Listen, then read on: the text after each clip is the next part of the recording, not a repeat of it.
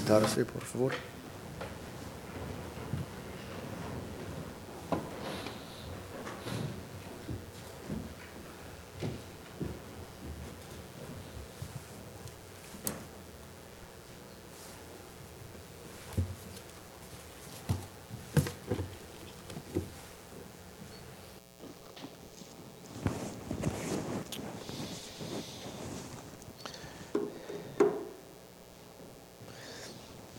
Mis hermanos, vamos a orar para pedirle al Señor su bendición y su guía por la predicación de la palabra.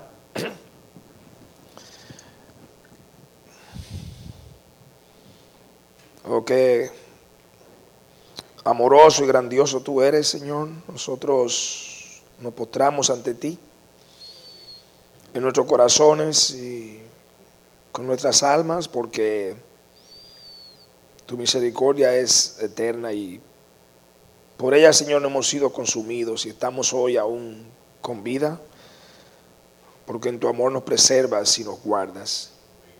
Y nosotros queremos pedirte por tu asistencia, sabiendo que no podemos nada en nosotros mismos, Señor. Si tú no estás, Señor, con nosotros, de nada valen nuestros esfuerzos, porque de ti viene la bendición y la vida solamente. Y queremos que nos ayudes, nos asistas a escuchar, a prestar atención, Señor, que yo pueda con claridad eh, convicción presentar tu palabra, Señor, sabiendo que ella es palabra de vida. Por eso nosotros te imploramos, Señor, que tu Espíritu Santo sea con nosotros en esta hora para que en todo tú seas glorificado y tu palabra, Señor, venga a edificar a los santos y obrar de forma que los que aquí no te conocen entreguen sus vidas en arrepentimiento y fe a los pies de Cristo. Te alabamos, Señor, y es en su nombre, que eso, en el nombre que es sobre todo nombre, que nosotros te pedimos esta misericordia en Cristo Jesús. Amén. Amén. Eh, hermanos, seguimos en el libro de Génesis y hoy estaremos hablando de esos temas que eh, es importante prestar a veces atención de manera extra y en lo que tenemos que estar enfocados. Porque ciertamente a medida que nosotros nos adentramos en la palabra de Dios, vemos que Muchas veces Dios es muy distinto a lo que nosotros somos. Y es inevitable que nosotros vengamos a la escritura pensando de manera humana, normal, natural, y no hay nada malo con eso. Pero a la misma vez, a medida que exploramos la palabra de Dios, vemos que Dios es único, completamente distinto y tenemos por su gracia y su amor, su palabra, que nos muestra aquellas cosas que solamente nosotros aprendemos porque Él nos las ha revelado en su palabra. Cosas que de otra manera nosotros mismos no entenderíamos o comprenderíamos o aún aceptaríamos si Dios no nos las hubiese revelado. Y eso nos muestra que es su palabra, porque el Señor ciertamente es Dios y nosotros somos sus criaturas. Y sin más preámbulo, pues vamos a hacer un muy breve bosquejo de, o mencionar meramente que el domingo pasado nuestro hermano Pedro estuvo predicando sobre los versículos finales del capítulo 24 sobre los versículos finales del capítulo 24 y allí se nos estuvo hablando de la fe de Eliezer, el siervo de Moisés que fue a buscarle esposa a Isaac. Nosotros vimos como él le imploró a Dios, dependió del Señor en todo momento y le pidió a Dios que guiara ese plan y ese deseo que él tenía para que Dios bendijese su viaje y él pudiese obtener el propósito por el cual él había ido a una tierra lejana, familiares de Abraham, a buscar una compañera al hijo de su Señor. Y vemos también cómo él pidió por la voluntad de Dios. Se nos explicó también cómo él buscó una señal de Dios. Así él había de saber si esa era la mujer escogida para él. Y se nos habló que hoy nosotros no tenemos que buscar señal fuera, sino que Dios nos ha dado su palabra. Y nosotros podemos hacer eh, la voluntad de Dios ahora, sin tener que esperar por algún signo externo, sino leyendo su palabra, porque en ella tenemos lo que Dios quiere para nuestras vidas. De forma que tenemos una bendición enorme porque podemos tener nuestras Biblias y leerlas, estudiarlas y en oración hacer la voluntad de Dios si realmente estamos arrepentidos, convertidos a Cristo y con la fortaleza del Espíritu Santo somos entonces capacitados para hacer su voluntad. Y es por eso que debemos darle la gloria a Dios, porque en su amor no nos ha dejado solos ni desamparados, sino que nos ha dado su palabra y no solo eso, el Espíritu Santo, que es Dios en el creyente para guiarnos, para guiarlos y hacer su voluntad en todo tiempo. Pero también vimos que él quería eh, buscar una mujer que fuera idónea y vimos que Rebeca era una mujer virtuosa. Eh, desde el principio con sus acciones, ella mostró su diligencia, su actitud de servicio hacendosa, y en eso vimos un ejemplo de imitar en las hermanas en ese sentido. Pero bueno, en, yendo a nuestro texto, hoy vamos a empezar en el capítulo 25 y vamos a estar leyendo los primeros 26 versículos. Hoy empezaremos Génesis y vamos a estar leyendo de los primeros 26 uh, versículos. Y leo, los de ustedes que tengan su Biblia, por favor acompáñenme para que sigan, veremos algunos versículos y de esa forma ustedes puedan seguir donde nosotros estamos. Abraham tomó otra mujer cuyo nombre era Setura, la cual le dio a luz a Sinram, Joxán, Medán, Madián, Isbac y Sua. Y Joxán engendró a Seba y a Dedán, e hijos de Dedán fueron a Surín, Letusín y Leumín, e hijos de Madián, Efa, Efer, Anok, Ávida y Elda. Todos estos fueron hijos de Setura.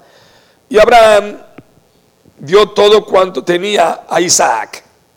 Pero a los hijos de sus concubinas dio Abraham dones y los envió lejos de Isaac, su hijo, mientras él vivía, hacia el oriente, a la tierra oriental. Y estos fueron los días que vivió Abraham, 175 años. Y exhaló el espíritu y murió Abraham en buena vejez, anciano y lleno de años, y fue unido a su pueblo. Y lo sepultaron Isaac e Ismael, sus hijos, en la cueva de Macpela, en la heredad de Efrón, hijo de Soar Eteo, que está enfrente de Mamre, heredad que compró Abraham de los hijos de Ed. Allí fue sepultado Abraham y Sara su mujer. Y sucedió después de muerto Abraham que Dios bendijo a Isaac, su hijo, y habitó Isaac junto al pozo del viviente que me ve. Estos son los descendientes de Ismael, hijo de Abraham, a quien le dio a luz Agar, la egipcia, sierva de Sara. Estos, pues, son los nombres de los hijos de Ismael, nombrados en el orden de su nacimiento. El primogénito de Ismael, Nebayot, luego Sedar, Abdel, Adbel, Mipsam, Misma, Duma, Masa, Adar, Tema, Nafis y Sedema. Estos son los hijos de Ismael y estos sus nombres por sus villas y por sus campamentos, doce príncipes por sus familias. Y estos fueron los años de la vida de Ismael, 137 años y exhaló el espíritu Ismael y murió y fue unido a su pueblo y habitaron desde Ávila hasta, hasta Shur, está enfrente de Egipto, viniendo a Siria. Y murió en presencia de todos sus hermanos. Estos son los descendientes de Isaac, hijo de Abraham. Abraham engendró a Isaac. Y era Isaac de 40 años cuando tomó por mujer a Rebeca, hija de Betuel, arameo de Padán Aram, hermano de Labán arameo. Y oró Isaac a Jehová por su mujer que era estéril, y lo aceptó Jehová. Y concibió Rebeca, su mujer, y los hijos luchaban dentro de ella. Y dijo, si es así, ¿para qué vivo yo? Y fue a consultar a Jehová. Y le respondió Jehová, dos naciones hay en tu seno, y dos pueblos serán divididos desde tus entrañas. El un pueblo será más fuerte que el otro pueblo, y el mayor servirá al menor. Cuando se cumplieron sus días para dar a luz, he aquí había gemelos en su vientre. Y salió el primero rubio y era todo velludo, como una pelliza, y llamaron su nombre Esaú. Después salió su hermano, trabada su mano al calcañar de Esaú, y fue llamado su nombre Jacob. Y era Isaac de edad de 60 años cuando ella los dio a luz. Y hoy veremos tres puntos en los cuales lo tocaremos por el texto. No vamos a entrar en tanta profundidad, eh, sino tratar por lo menos de establecer los elementos básicos de esos tres puntos. Y es con relación al mismo Dios y su carácter. Eh, el primero va a ser la soberanía de Dios. El punto número dos, la providencia de Dios. Y el tres, la elección de Dios.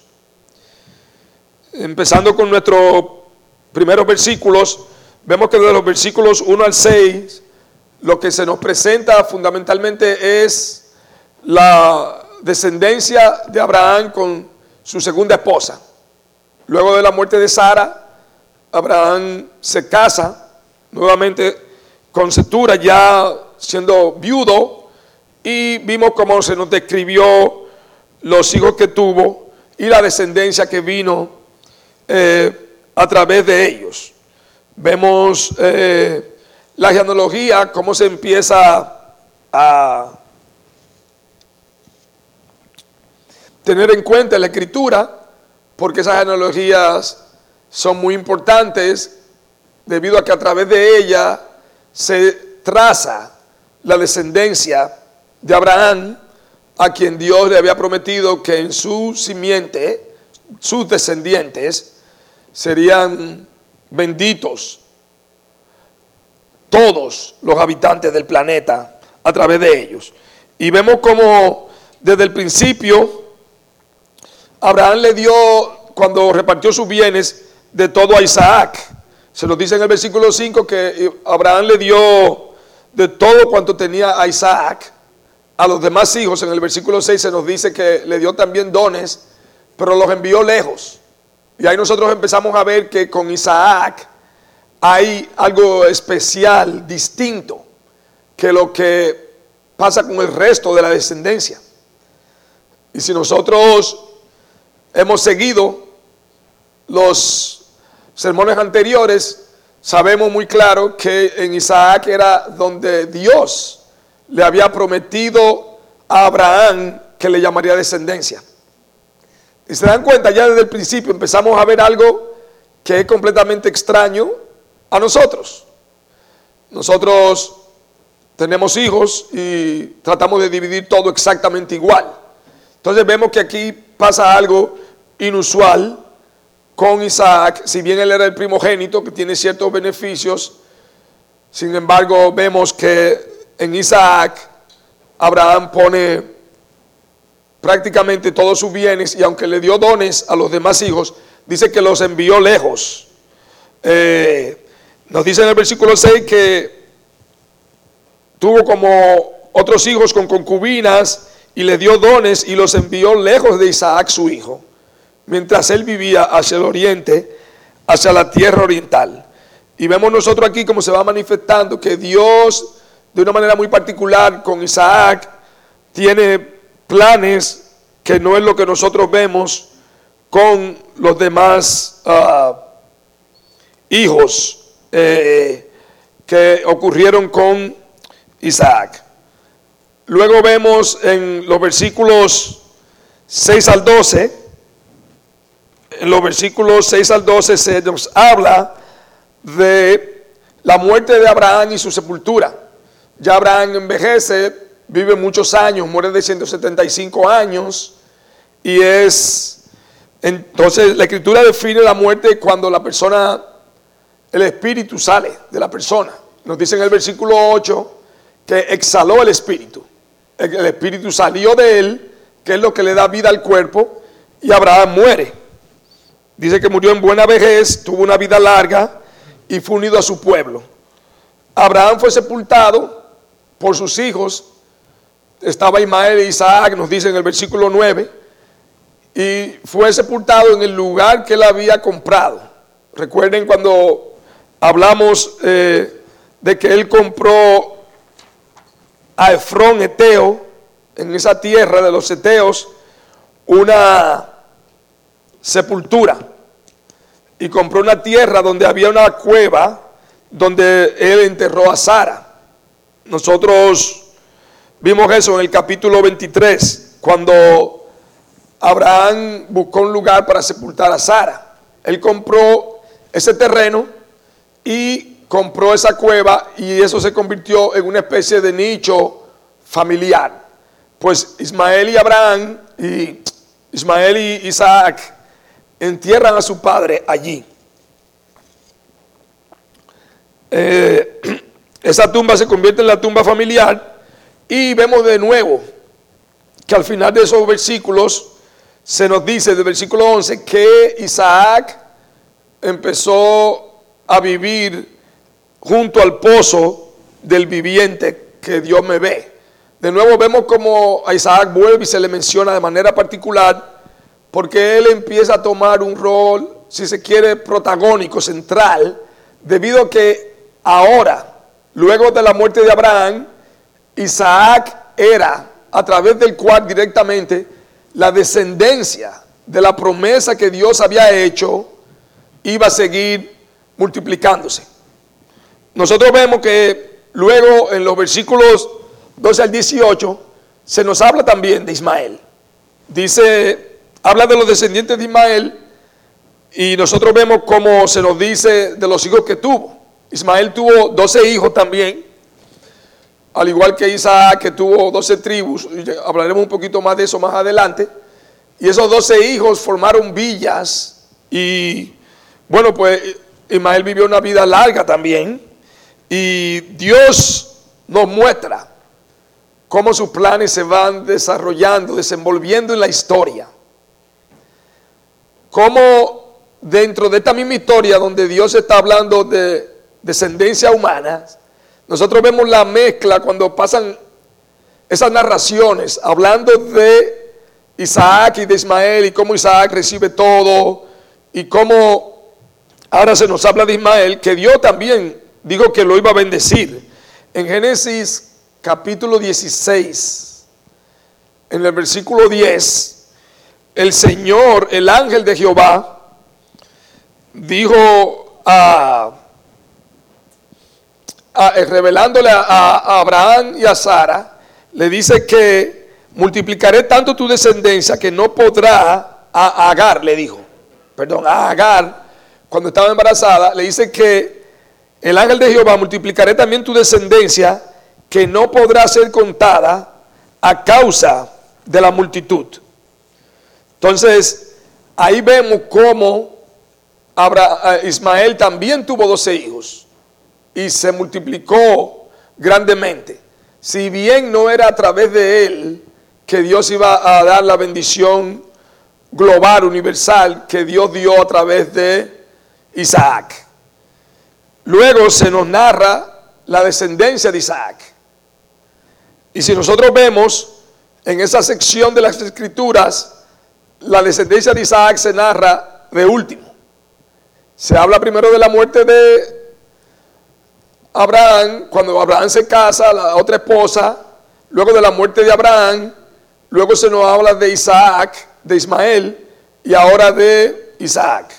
Si bien uh, Isaac es el menor, en el sentido de que Ismael, aunque nacieron juntos, eh, podría haber sido el que salió primero y quizás es mencionado primero en, el relato. Pero miremos cómo en Isaac vemos mucho más detalles que con respecto a Ismael. Y los últimos versículos del 19 al 26 nos hablan de Isaac, de cómo Dios iba a bendecir a todas las naciones bajo el cielo. Dios no había, había dado esa promesa. Y aquí revela incluso de nuevo la esposa de Isaac, de quien ya había hablado anteriormente el capítulo 25. Nosotros, sin embargo, ni siquiera se nos mencionó cuando leímos la descendencia de Ismael quién era su esposa, sino que directamente se nos habla de sus hijos. Vemos que hay muchos detalles con respecto a Rebeca, de dónde venía, de dónde era, y se nos expresa de las dificultades que tuvo para concebir. Obviamente, si cuando Ismael se casó con Rebeca tenía 40 años, ahora dice la escritura que tenía 60 cuando nacieron los hijos. Eso significa que pasaron 20 años en los que ella no pudo concebir. Y vemos que ella acude a Dios en oración, pidiendo que Dios haga un milagro, porque ya luego de muchos años casada, no podía concebir y estaba ya en una situación de desesperación probablemente, viéndose que posiblemente no iba a tener descendencia. Y Dios le concede el, su petición. Podemos ver como que el Señor aprobó su petición y ella concibe, queda embarazada. Empieza a tener mucha dificultad en el embarazo. Nos dice que había como una batalla entre los niños. Lo que fuera que ella estuviera experimentando, dolor, dificultad con el embarazo, la angustia mucho. Y ella empieza a sentirse muy perturbada por esa situación y va a Dios en oración y el Señor le hace, pues lo que podemos decir, una gran revelación, porque Dios le dice lo que está pasando en su interior. Y nosotros vemos que el Señor le revela a ella de manera particular que en su vientre no solamente hay dos niños, sino que iban a ser dos naciones. ¿eh? Y el texto nos dice que habrá un pueblo más fuerte que otro. El Señor no solamente lo, lo presenta como dos individuos que iban a nacer literalmente, sino también que de ellos iban a surgir dos naciones. Y dice que va a haber uno más fuerte que el otro. Y que el mayor, el mayor servirá al menor. Esaú salió primero que Isaac del vientre. En ese sentido, técnicamente es el mayor, es el primogénito. Sin embargo, y aunque él no llegó literalmente a ser como un siervo de Isaac, Isaac fue el que tuvo la prominencia y el rol central en los planes de Dios. ¿Se dan cuenta? O sea, y eso el Señor se lo revela a ella cuando ella va en oración buscando al Señor, producto de la dificultad y de la angustia que estaba experimentando con el embarazo. Se nos dice entonces que Esaú, que nace primero, es velludo, y de ahí el nombre tiene cierta conexión con eso, porque Esaú también puede significarse piel de cordero. Se nos dice que es un niño velludo y se le llama Esaú, y se nos dice de Jacob eh, que salió como con una mano trabada, como en el calcañar, como si lo estuviera agarrando. Y se le llama Jacob, que puede ser usurpador o el que suplanta, pero también se puede significar como el que está detrás o protección de Dios. Pero ya vemos que desde ahí la escritura pone ese símbolo como de que había algo con Jacob. Y Jacob muchas veces era un poquito triquiñueloso. Entonces vemos desde el principio cómo el Señor va manifestando que hay algo distinto en él. Pero vemos que simple y llanamente son dos niños que nacen, no han hecho nada prácticamente. Y nosotros nos enfocaremos precisamente, después de haber hecho un breve bosquejo de las genealogías, en esos versículos, porque es allí donde nosotros tenemos en esta porción de las escrituras el aspecto central del texto, el significado fundamental. Y mis hermanos, escuchémoslo con atención porque este es un punto muy importante que nosotros vemos en las escrituras, el carácter y la naturaleza de Dios. Y eso es algo que no viene a nosotros de manera natural. Nosotros vemos, porque no podemos hacerlo de otra forma, con los ojos humanos. Nosotros podemos pensar de manera natural que Dios a veces no se da cuenta de algo. En un momento dado, si no, no pensamos. Para nosotros es difícil concebir que alguien nunca se equivoque, porque eso es una cosa completamente ajena a nuestra experiencia. Imaginémonos que alguien nunca ha tenido un principio. No podemos ni imaginarlo, porque todo tiene un principio hasta el universo. Imaginen que alguien nunca comete pecado, que alguien nunca se equivoca, que alguien nunca tiene que arrepentirse de nada. Eso no es un humano, es una persona completamente distinta. Y ese es Dios. Entonces tenemos que tener eso en mente a la hora de nosotros acercarnos a las escrituras, sabiendo que no es un hombre como nosotros. Y para eso hay que orarle a Dios y pedirle entendimiento, porque si no vamos a tener mucha dificultad con esa situación. Y nosotros vemos en esos versículos, los versículos el versículo 23, mis hermanos, que dice, y le respondió Jehová a Rebeca cuando estaba orando en angustia,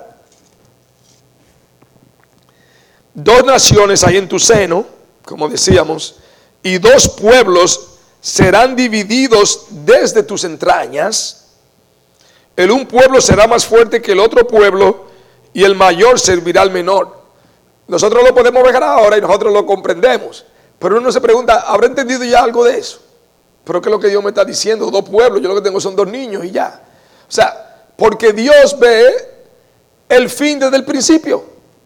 ¿Te das cuenta? Imagínense que alguien no existe futuro para Dios. O sea, Dios ve el pasado, el presente y el futuro como si es ahora mismo presente. Imagínense. Dios no tiene que esperar como a saber algo. Dios lo sabe todo. Pero mis hermanos, peor aún, Dios no puede aumentar su conocimiento. Porque quiere decir que Dios entonces va aprendiendo. Dios no sabe más desde la eternidad pasada que lo que sabe hoy. Porque Dios lo sabe todo y ni siquiera crece en conocimiento. ¿Se dan cuenta, mis hermanos? Entonces, ese es el Dios de las Escrituras. Imagínense un Dios que es amor. Yo tengo amor por mi hijo. ¿eh? Hermanos queridos, hermanas, ustedes tienen amores por sus hijos. Dios no tiene amor. Dios es amor. ¿No entender la diferencia? Del ser interior de Dios eh, brota el amor de manera natural. Imagínense el sol, que uno diga, el sol tiene calor. No, el sol es fuego puro. Mientras tú más se acercas al sol, más caliente, es una olla hirviendo a una temperatura increíble. Entonces, ¿qué pasa? Nosotros podemos conocer a Dios pero no lo vamos a comprender completamente porque tendríamos que ser Dios y tener una mente infinita. ¿Se da? Entonces, muchas veces, de nuevo, en nuestra naturaleza, vamos a la escritura y creemos que vamos a entender completamente a Dios y decimos, pero esto es injusto. Nosotros no estamos viendo el final, nosotros no estamos viendo el propósito. Y eso que va a producir muchas veces que nosotros no entendamos cuando algo pasa. ¿Por qué? Porque nosotros creemos que cuando nuestro plan sale diferente, Dios nos está castigando, está haciendo algo malo. O cuando nosotros mismos nos pasa algo malo. ¿Qué dice la gente? No, tú estás haciendo algo malo, tú estás pecando, tú estás haciendo lo otro. Porque la gente quiere encontrar una causa. Y ahorita me decía un hermano querido, hablándome por ejemplo en Juan, el niño que nació ciego de nacimiento. ¿Qué le dijeron los judíos? Señor, a Cristo, ¿quién pecó? ¿Este o sus padres para que naciera ciego?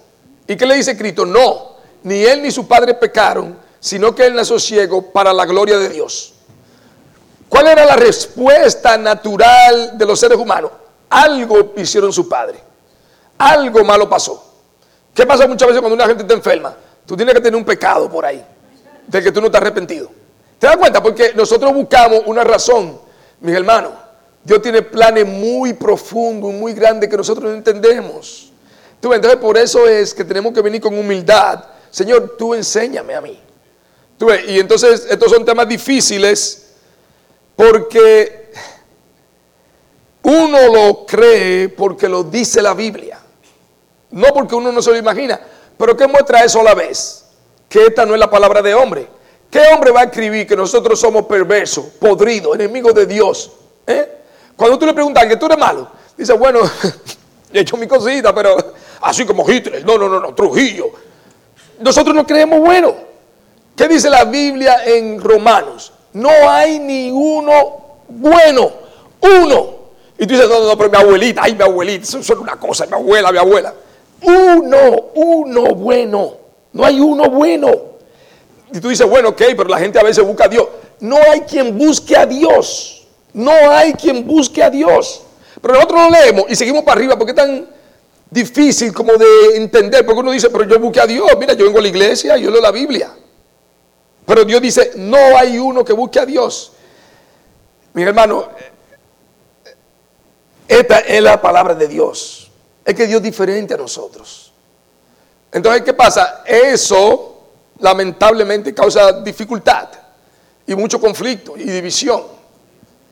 Eh, entonces, vemos que esto nos muestra de nuevo, y ahora vamos de nuevo a otro punto que hay que aclarar.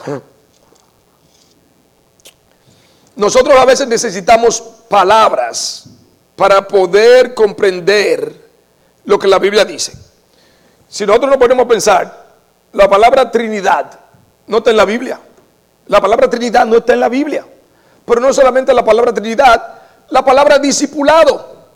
Entonces tú dices a un grupo de hermanos, mira, vamos a discipularlo. ¿Dónde está eso en la Biblia?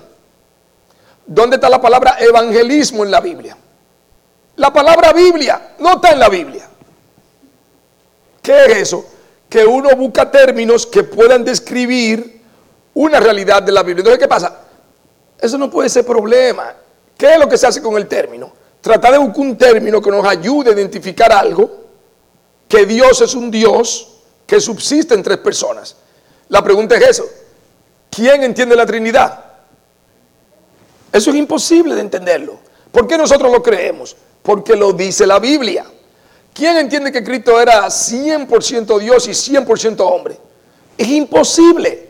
Pero si una persona no cree que Cristo era Dios, es una herejía. No es cristiano. ¿Por qué lo creemos? Porque lo dice la palabra de Dios. Entonces, ¿qué eso nos explica? Podemos conocer a Dios. Podemos tener intimidad con Dios. Podemos ser hijos de Dios a través del poder del Espíritu Santo.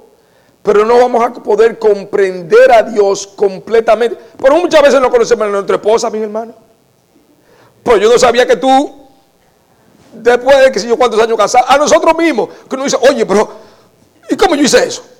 A nosotros mismos. Ahora vamos a comprender a Dios completamente. Entonces ahí es donde viene la dificultad con la palabra de Dios. La Biblia es clara, sencilla, todo lo que necesitamos para la salvación, pero mis hermanos, en la Biblia hay lugares que cualquiera se ahoga. Cualquiera se ahoga. Entonces, ¿qué sucede? Que Debemos tener humildad. Debemos ser enseñables. Debemos decirle, Señor, abre mi entendimiento. ¿Qué nos dice Éxodo, creo que es 29, 29? Las cosas reveladas son para los hombres, pero las ocultas para Dios. Entonces, nosotros vemos que este punto nos trae lo que se dice, se conoce como la soberanía de Dios. Esa palabra no está en la Biblia. Pero ¿qué es lo que? Lo importante es si existe en la escritura versículos que puedan ayudarnos a comprender qué es eso. ¿Y qué es la soberanía de Dios? que Dios, como dueño de su creación, como autor de su creación, tiene derecho a decidir qué hacer con ella. Y tenemos que de nuevo hacer cualificaciones. O sea, cuando estamos hablando de que Dios actúa como a Él le parece y como Dios quiere, tenemos a la misma vez que tener en mente que es un Dios santo, justo, amoroso, perfecto, bondadoso. Porque si no, de una vez que es lo que nos viene a la mente, oye, Dios es un tirano, Dios mira esto, porque no estamos tomando en cuenta que es un Dios santo, justo y perfecto. Y a mí me gusta esa definición que habla el Catecismo de Westminster, una confesión de fe que dice, ¿qué es Dios? Es un ser infinito, eterno, inmutable. No, no, primero dice, Dios es espíritu. Infinito, eterno, inmutable en su ser, sabiduría, poder, santidad, justicia, bondad y verdad. Entonces cuando nosotros pensamos en ese Dios, Ahí es que tenemos que poner que ese Dios actúa como Él, mi hermano, como Él decide su creación. No nos va a dar todito 120 años. No vamos a vivir todito 90 años. Miren, por lo que estaba hablando Pedro, y algunos, muchos de ustedes se recordarán, algunos de ustedes no estaban aquí cuando eso.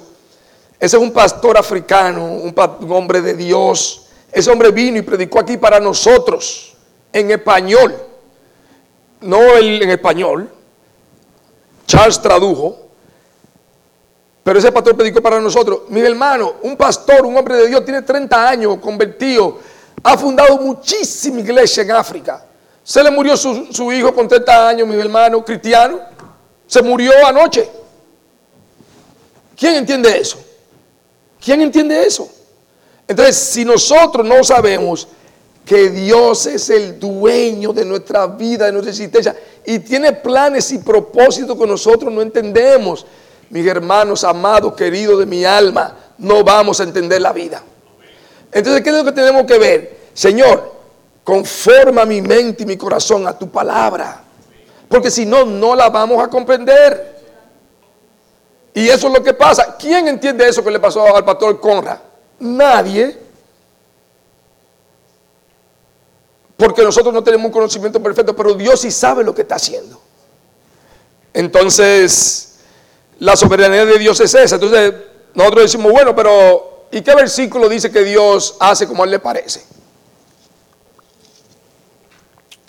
En Daniel, capítulo 4, versículo 35, después que un, un rey impío se trató de hacer Dios, Dios lo castigó y le quitó la razón y el hombre se volvió como un animal por un tiempo y estaba como comiendo grama, le crecieron las uñas como un animal salvaje, el cabello, perdió el juicio, se volvió loco prácticamente.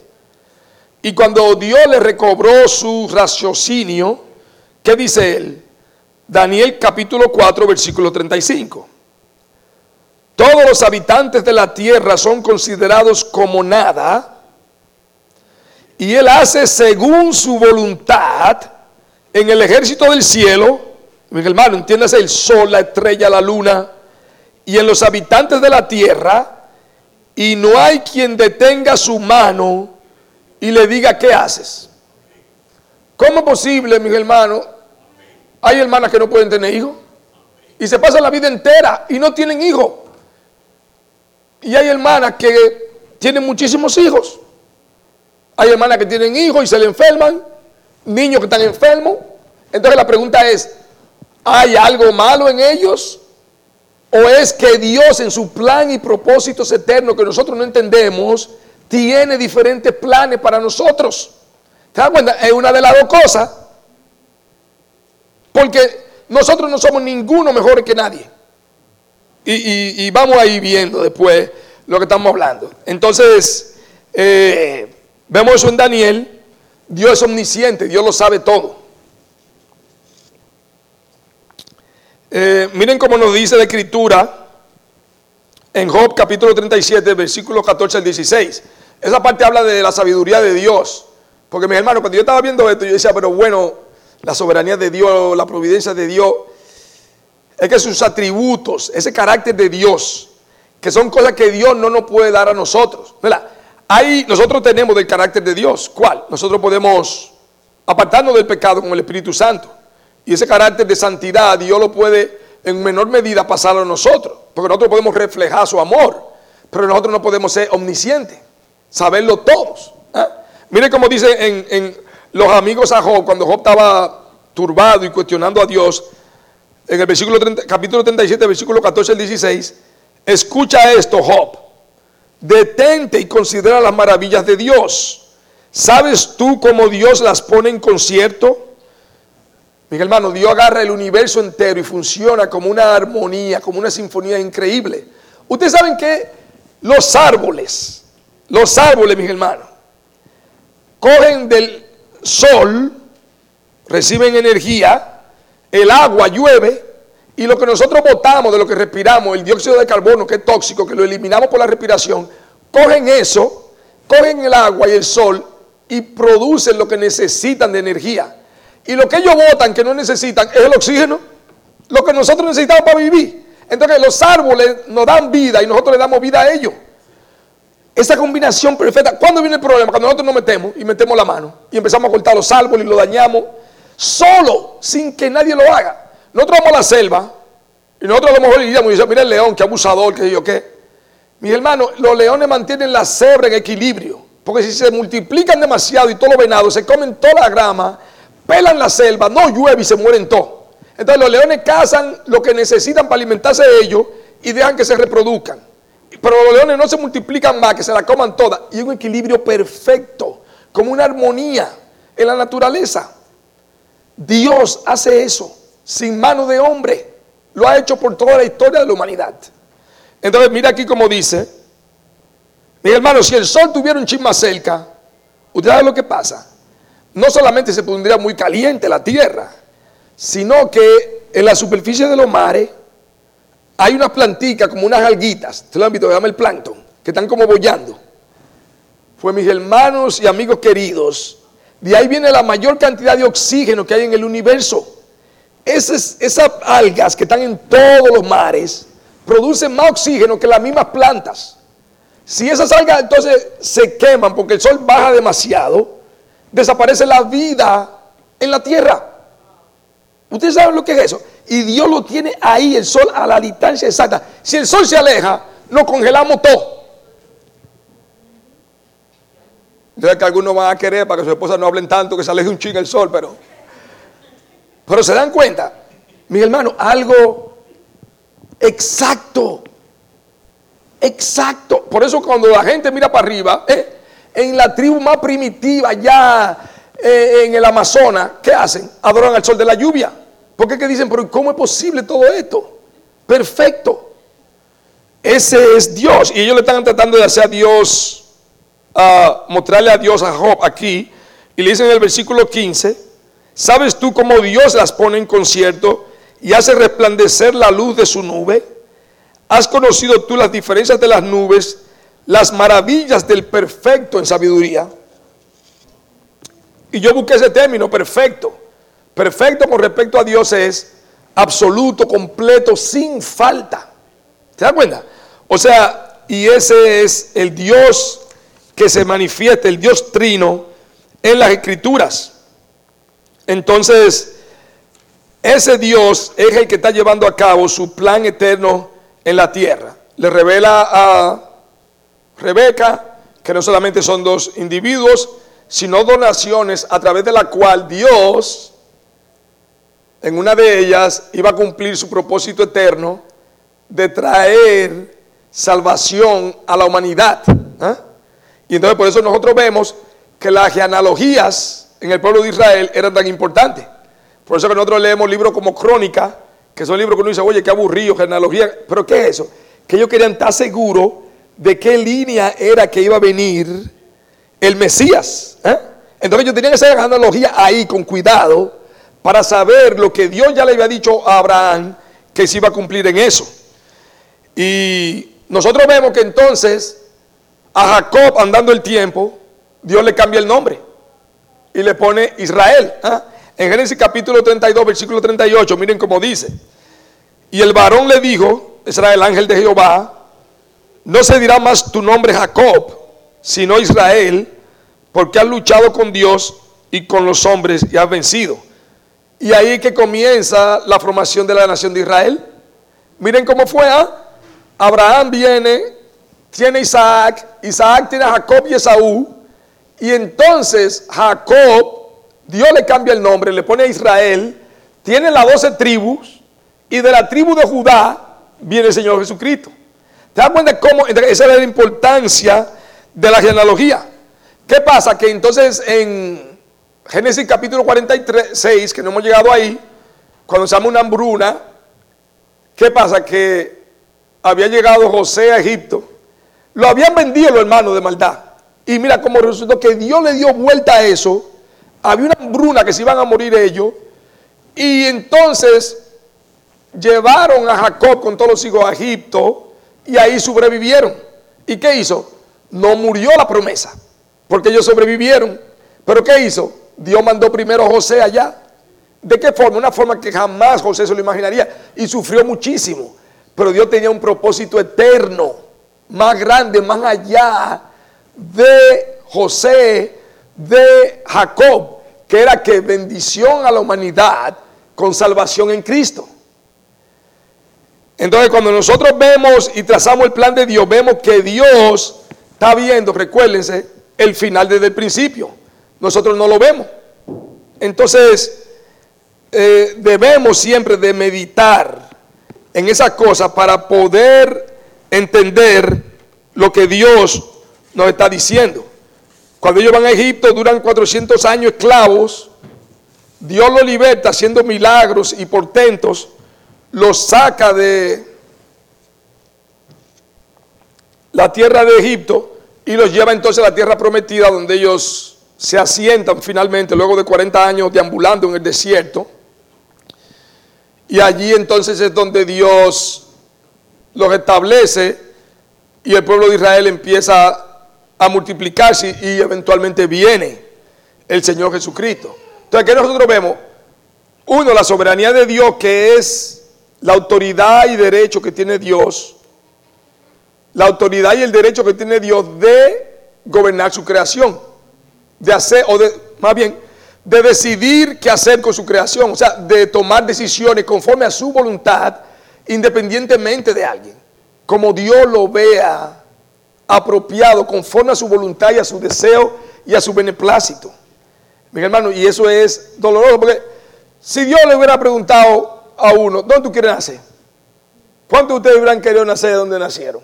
Y con los cuartos que nacieron, y con la familia que nacieron, y con todo lo que nacieron. ¿Eh? Le hubiéramos pedido, Señor, pero súbele un poquito. Sube un más para arriba, para allá, por Europa, más o menos, por ahí, por ahí. Tírame por Inglaterra, por ahí. Entre Suiza e Inglaterra. No, el Señor dijo, te voy a tirar aquí, ¿eh? en el Guanábano, allá. ¿eh? En el Memiso, en San Cristóbal. ¿eh? Guayajayuco, allá en Montecristi, que al otro día que llega el periódico. ¿Entiendes? O sea, mi hermano, Dios lo tira a uno donde Dios decide. ¿Eh? Porque date cuenta, cuando uno dice, entonces, ¿quién decidió? Uno no elige su padre, elige uno su color, su padre, su nación, su lengua, su condición económica. Cuando una gente muere, ¿cuáles son, los, ah, ¿cuáles son los dos sitios que hay? Cielo, infierno. ¿Quién decidió que eran dos? Hay gente que lo ve del Señor, pero pon cuatro aunque sea. Mira, a ver, espérate. Dios dijo, son dos. Y te salva aquí o no te salva, dos, dos, dos, dos. Y es aquí. Y si no te convierte aquí, te perdiste. ¿Quién decidió eso? Entonces, ese es un tema difícil. Providencia, otra palabra que no está en la Biblia. La pregunta es, ¿tenemos nosotros evidencia de que Dios gobierna su creación? Ahí es que está la, situación. ¿Qué es la providencia? La aplicación sabia, me gusta como dice un pastor John Piper, de la soberanía de Dios para llevar a cabo sus planes y voluntad perfecta en su creación. ¿Qué es lo que hace cuando Dios gobierna el universo? Dios sostiene nuestras vidas, sostiene el universo. Como Dios sostuvo a la nación de Israel, ¿ah? y no desaparecieron con todos esos ejércitos paganos alrededor que eran crueles y sanguinarios y nunca Israel desapareció. ¿Y por qué? Porque Dios tenía un propósito de traer Mesías a través de esa nación pequeña. ¿Eh? Porque Dios pudo haber cogido de una nación un imperio más poderoso, los chinos, lo que... no. Porque Dios, ¿qué hace con eso? Muestra que es su poder lo que importa. Que es su poder lo que... Mis hermanos, y vamos a ver eso cuando refiere a naciones, pero también a individuos. Dios no necesita gente fuerte. Dios no necesita gente inteligente. Dios no necesita gente poderosa. Dios lo que necesita es gente fieles, fieles, mi hermano. Y nosotros, ¿qué vamos a ver con eso? Que es su poder que obra. Esto no es un pastor. Esto no es que si yo, ¿qué? Por más que yo hable, que Pedro hable, que Charles Si Dios no obra, mis hermanos, estamos listos. Listo. Esto es simplemente un club. Si en el Espíritu Santo no mora en una persona, usted no va a ver poder de Dios. No lo va a ver poder de Dios. Porque solamente el Espíritu Santo, Dios mismo morando en una persona, puede transformar esa vida. Eh,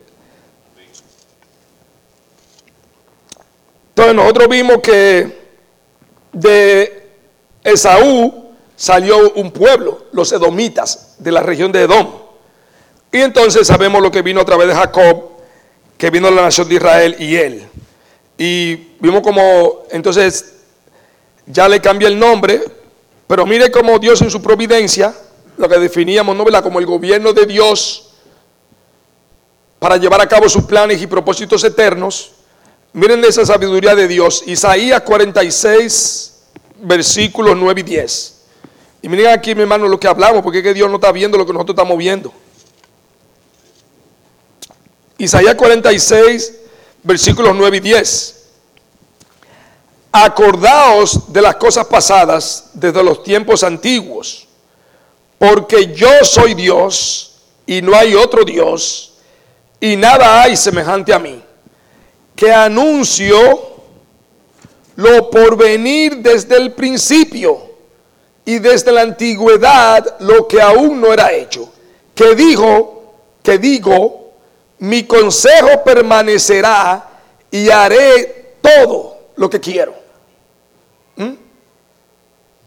Y haré todo lo que quiero. Eh, entonces nosotros vemos que hay tal cosa como la providencia de Dios. Es una palabra que no está en la escritura, pero nosotros vemos cómo Dios ha preservado a su pueblo, cómo ha preservado a sus hijos a través de lo ancho y largo de la historia, cómo preserva la iglesia, lo sabemos, a pesar de todos sus enemigos. El Señor Jesucristo dijo que las puertas del Hades no prevalecerán contra la iglesia. La iglesia no va a perecer por los poderes mundiales, ni por Satanás, ni por nada. ¿Por qué? Porque es Dios que la sostiene. Entonces nosotros podemos ver ahí la soberanía y la elección de Dios y la providencia de Dios pero también implícito y está muy claro, la elección de Dios, la elección de Dios. Ahí vemos como Dios decidió que Jacob iba a ser a través de quien iba a venir la nación de Israel. Eso fue Dios que lo hizo. Y date cuenta que cuando no habían hecho nada, Dios determinó quién era, quién iba a ser, cuando estaban en el vientre. Entonces el apóstol Pablo, cuando nosotros vamos al Nuevo Testamento, en el libro de Romanos, el apóstol Pablo escoge esa fracción de las escrituras, ese, texto de las escrituras del que nosotros estuvimos hablando sobre Jacob y Esaú. Y miren cómo el Señor aquí habla a través de Pablo por la inspiración del Espíritu Santo. Y miremos aquí. Eh, Romanos capítulo 9, mis hermanos y amigos, versículos 6 al 16. Entonces recuerden, aquí vamos a hablar de la elección de Dios. Y mientras ustedes lo buscan, ¿cómo podemos definir elección? Elección es un acto donde Dios escoge personas o naciones o individuos para un propósito y plan específico, incluso, y esta es la parte difícil y dolorosa, incluso la vida eterna incluso la vida eterna, mis hermanos. Y nosotros entonces Miren cómo dicen Romanos capítulo 9, versículo 6 al 16. No que la palabra de Dios haya fallado, porque no todos los que descienden de Israel son israelitas, ni por ser descendientes de Abraham son todos hijos, sino en Isaac te será llamada descendencia. Ahí está. Esto es, no los que son hijos según la carne son los hijos de Dios, sino los que son hijos según una promesa son contados como descendientes. Porque la palabra de la promesa es esta. Por este tiempo vendré y Sara tendrá un hijo. Y no solo esto, sino también cuando Rebeca concibió de uno, de Isaac, nuestro padre, pues no habían aún nacido, ni habían aún, ni habían hecho aún ni bien ni mal, para que el propósito de Dios, conforme a la elección, permaneciese, no por las obras, sino por el que llama. Se le dijo, el mayor servirá al menor, como está escrito, a Jacob amé, mas a Saúl aborrecí. ¿Qué pues diremos? ¿Que hay injusticia en Dios? En ninguna manera. Pues a Moisés dijo, tendré misericordia del que yo tenga misericordia y me compadeceré del que yo me compadezca. Así que no depende del que quiere ni del que corre, sino de Dios que tiene misericordia. Entonces, mi hermano, ¿cómo nosotros vemos? Y recuérdense, recuérdense, mi hermano, que es importante. Es un Dios santo, amoroso, sin pecado. ¿Sabe? Porque es casi inevitable que pensemos, oye, pero entonces Dios es caprichoso. No, no, no. No. Tenemos que tener en mente detrás quién es que está tomando las decisiones, el carácter de Dios y su naturaleza. En Dios no existe pecado, mis hermanos. Y Dios no es autor de pecado. Ni tienta a nadie, ni Él peca, ni lleva a nadie a pecar. Porque entonces se mezclan y la gente dice, ah, pero entonces Dios, mira. No, Dios puede permitir que algo pase. Y al Dios permitir algo malo que pase, en cierta forma está seleccionando no pararlo. Y tú puedes decir, bueno, Dios permitió que esto pasara, pero Dios no es autor de pecado. Tú todo eso es lo que produce la confusión. Eh, entonces vamos eh, a ver este texto que es bien profundo, simple y llanamente, en cuanto al contexto en que nos toca. Miren cómo Pablo utiliza de Jacob y Esaú. Y cuando yo estaba viéndolo, miren cómo dice en el versículo 12. Se le dijo, el mayor servirá al menor. ¿ah? Y mira cómo se le dice el Señor, que cuando Rebeca concibió de uno, o sea, ¿de quién? Específicamente de Isaac. Ahí fue que Dios le llamó descendencia. ¿Te acuerdas que Dios va lo específico? Y dice, para que el propósito de Dios permanezca, no conforme a las obras, sino por el que llama. ¿Quién es el que hace el llamado? La elección, Dios, para que el propósito de Dios se cumpla. Se le dijo, el mayor servirá al menor. Y de nuevo, no fue que Esaú llegó a ser como esclavo o sirviente de Isaac, porque eso nunca pasó sino que la prominencia y donde Dios usó el rol protagónico para su propósito fue Isaac, pero no por nada que había en Isaac. ¿Está bueno? No por nada grande que había en Isaac. Y cuando yo estaba leyendo, revisando el, el comentario de Génesis de Víctor Hamilton, el autor, hablando de esa parte, dice que eran los dos hermanos de padre y madre. La misma mamá, el mismo papá, los mismos genes. ¿Eh? y no habían nacido gemelos, no habían hecho, no había diferencia, eran igualitos los dos. ¿Cuál fue la diferencia? Dios llamó a uno y dejó al otro. Y date cuenta, el texto dice, a Jacob amé, mas a Saúl aborrecí. Y de nuevo, tenemos, porque, mi hay que entender la escritura en contexto, si no, no la vamos a comprender. Y vamos a ver lo que es eso.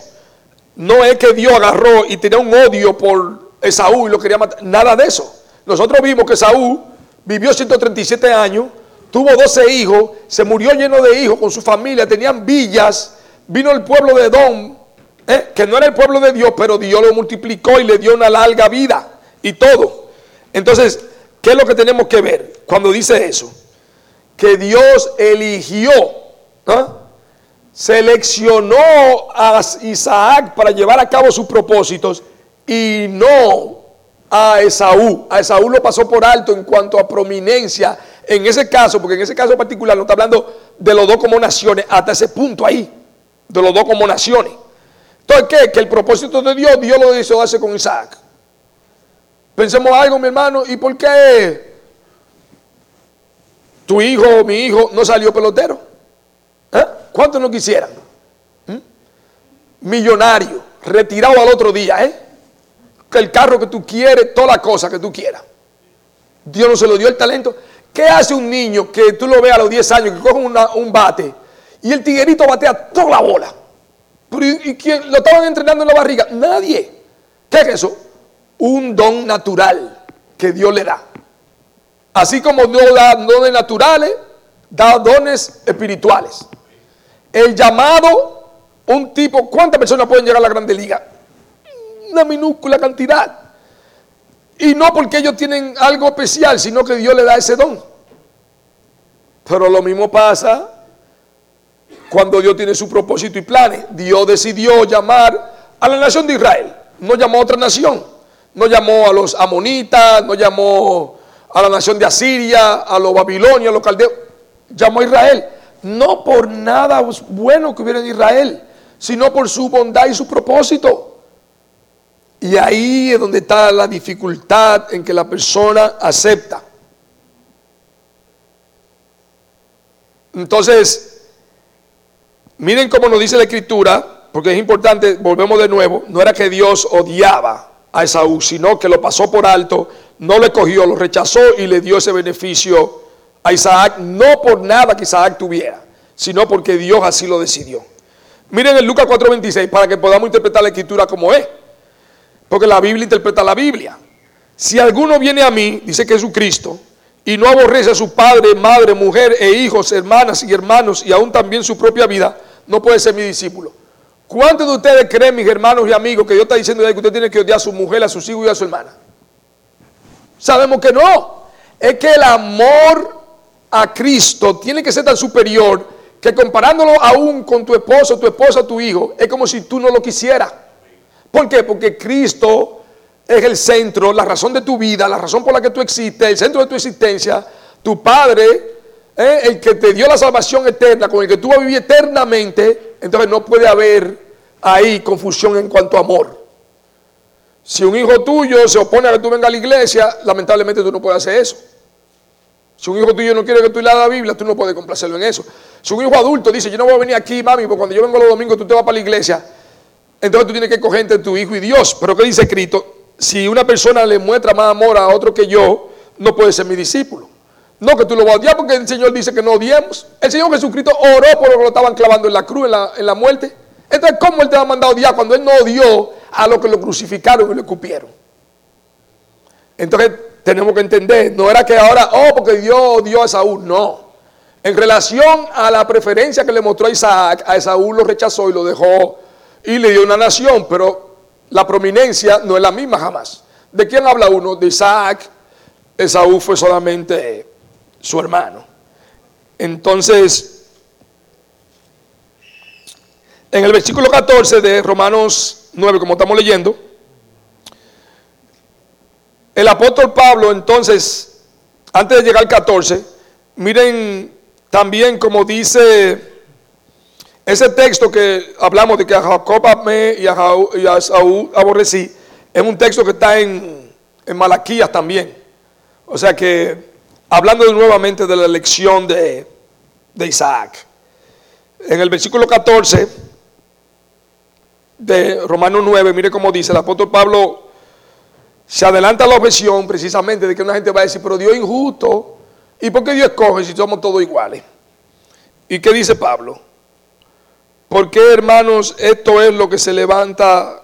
Eh, porque él se adelanta la objeción y dice que el apóstol Pablo, miren cómo dice el texto. ¿Qué pues diremos? Versículo 14. Que hay injusticia en Dios en ninguna manera. Versículo 15 pues a Moisés dice, tendré misericordia del que yo tenga misericordia. y me compadeceré del que yo me compadezca. Así que no depende de que quiere ni el que corre, sino de Dios que tiene misericordia. ¿Te das cuenta? Entonces, ¿qué pasa?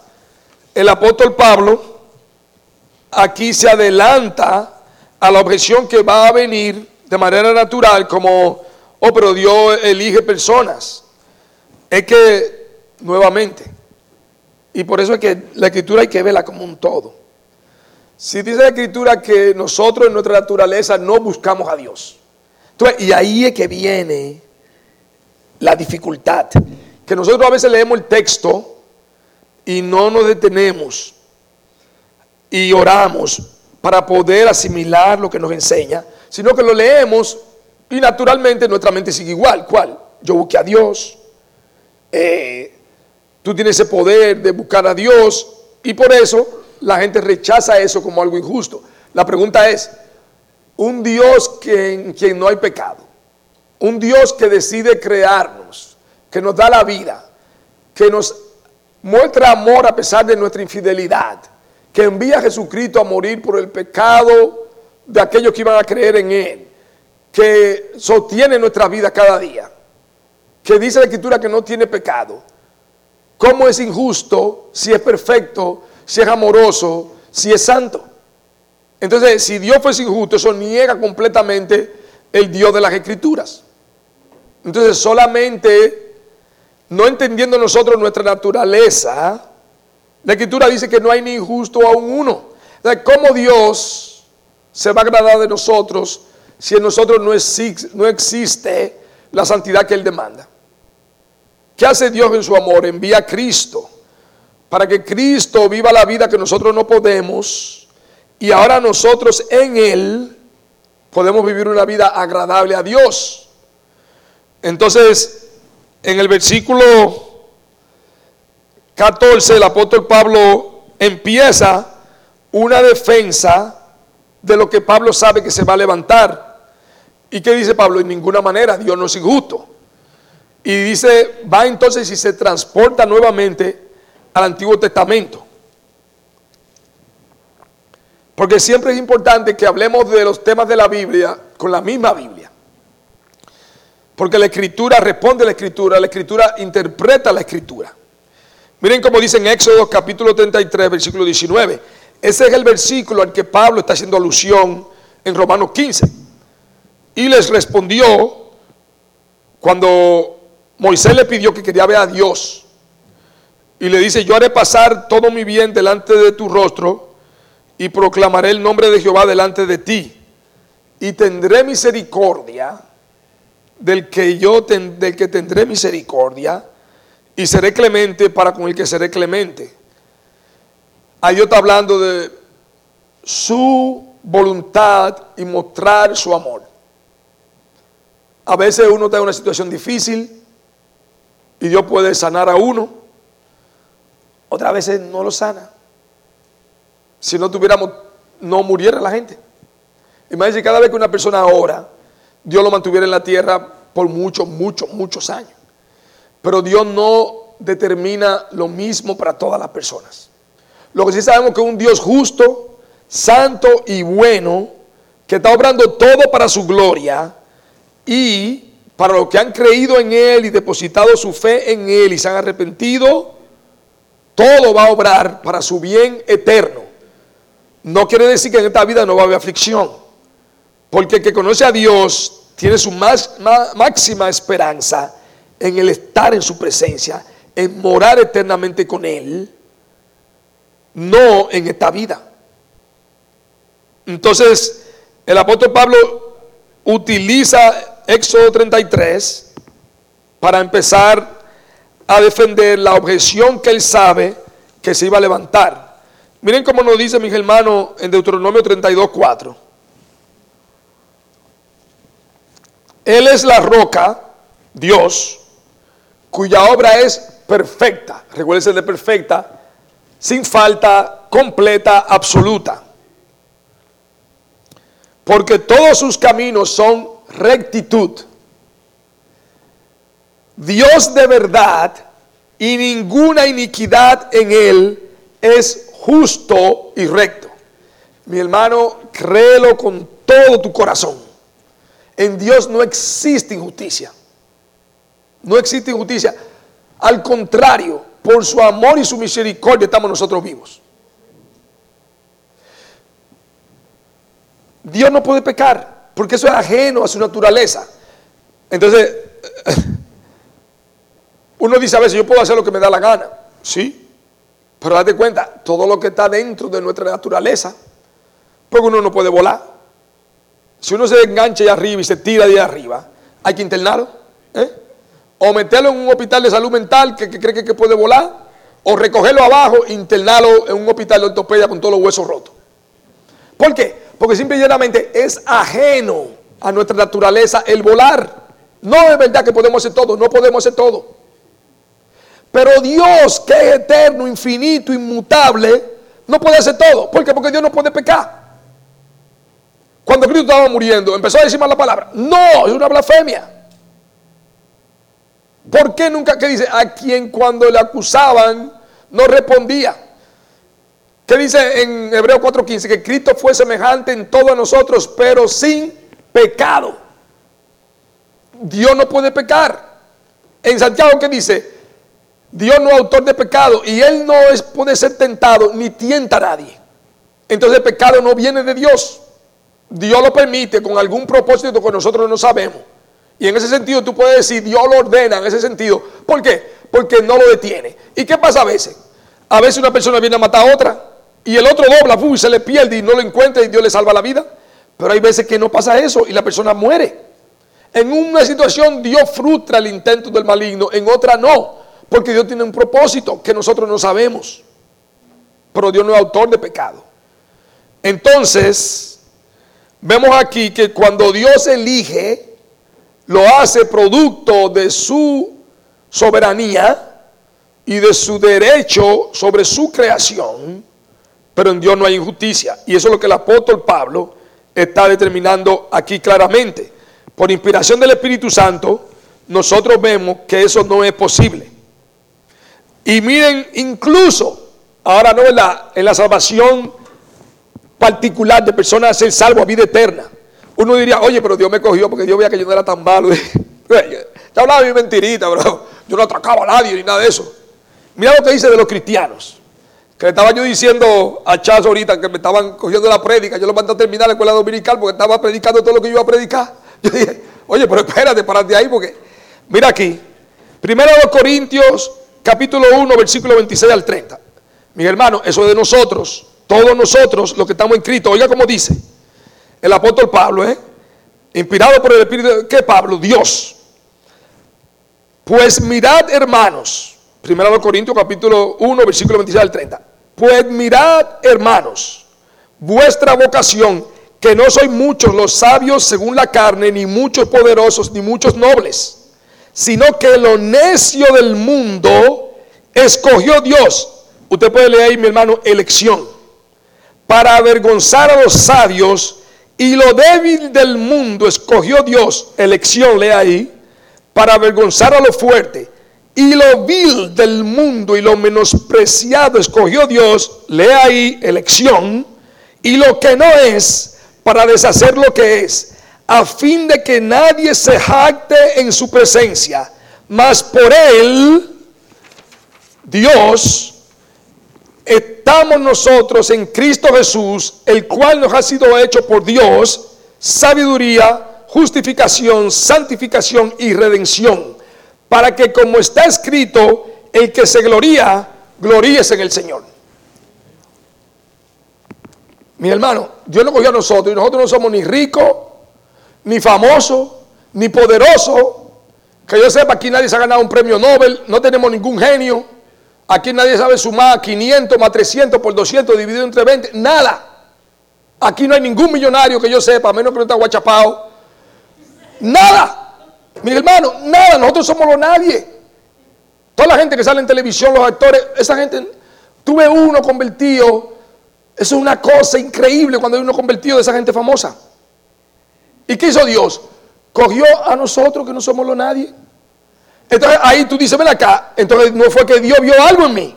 Tú sabes que es una cosa, Dios lo coge a pesar de eso. ¿Para qué? Para que al final cuando uno te, uno diga, wow, es por su gracia. ¿Te das cuenta? ¿Con qué objetivo? Porque Dios, ¿qué es lo que hace? Coge hombres débiles, como nosotros.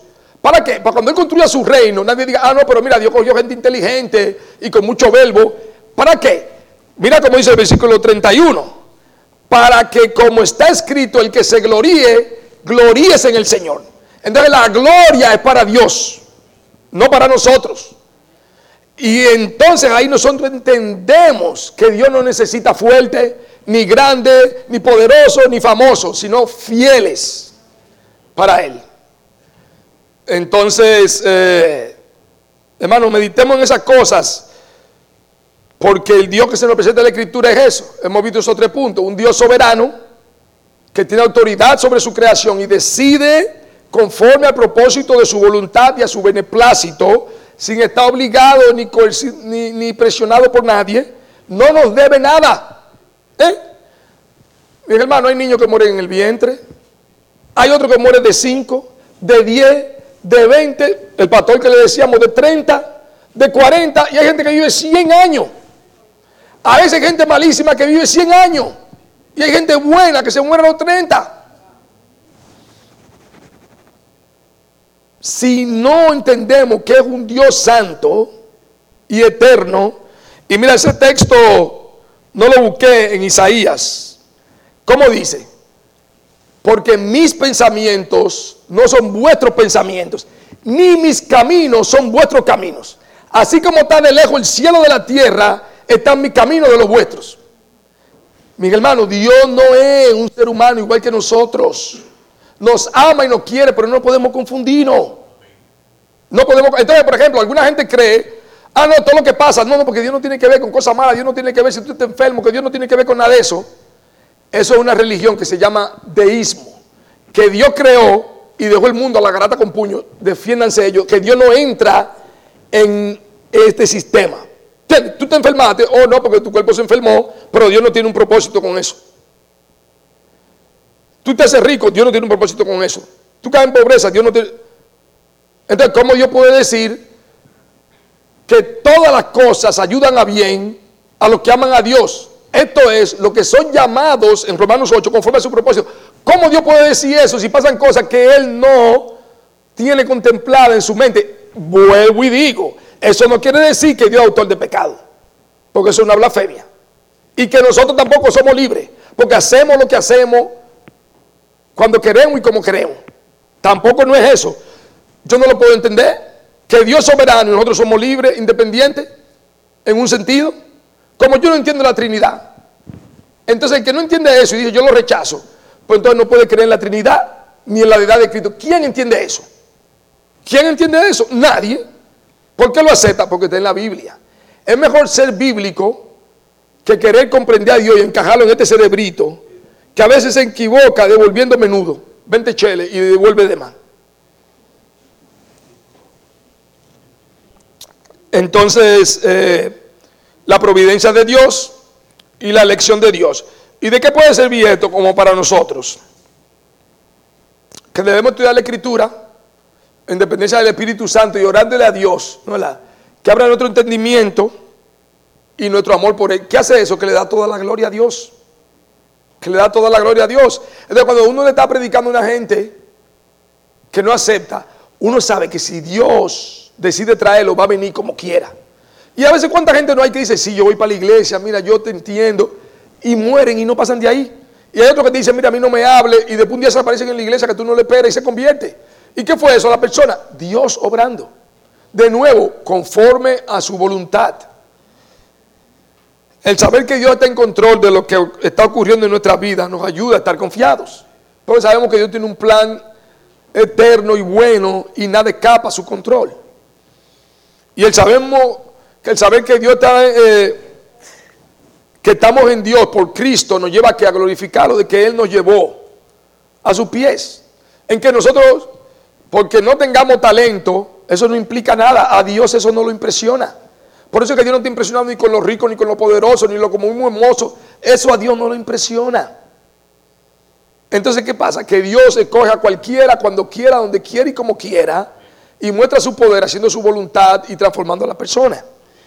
Entonces, que esto sirva, mis hermanos, para que nosotros nos acerquemos a la escritura con ese corazón humilde, enseñable y sabiendo que de esa forma vamos a ver la gloria de Dios de una manera más clara. Y si tú estás aquí y estás sin Cristo, Dios te manda a que tú le busques, a que tú le ores, que Dios tenga misericordia de ti. Porque Dios se compadece y muestra misericordia a aquellos que le buscan. Que tú le pidas que ponga su amor en ti, que te liberte de la cadena del pecado, para que tú vengas a los pies de Cristo en arrepentimiento y fe y tengas vida. Vamos a orar y pedirle al Señor que bendiga su palabra. Gracias, Padre, por tu amor, por tu palabra, porque ella es vida. Utilízala, Señor, para transformarnos. Estas son cosas, Señor, no para conocerlas, sino para aplicarlas.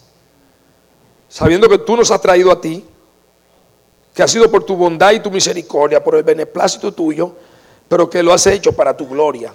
Y que nosotros debemos responder a eso con una vida rendida a tus pies, mortificando el pecado, para amarnos los unos a los otros, glorificarte y mostrar tu amor viviendo de una manera santa, amorosa y sacrificial para con mis hermanos y los de afuera, Señor. De forma que tú en todo seas glorificado. En Cristo lo pedimos y para su gloria. Amén. Amén.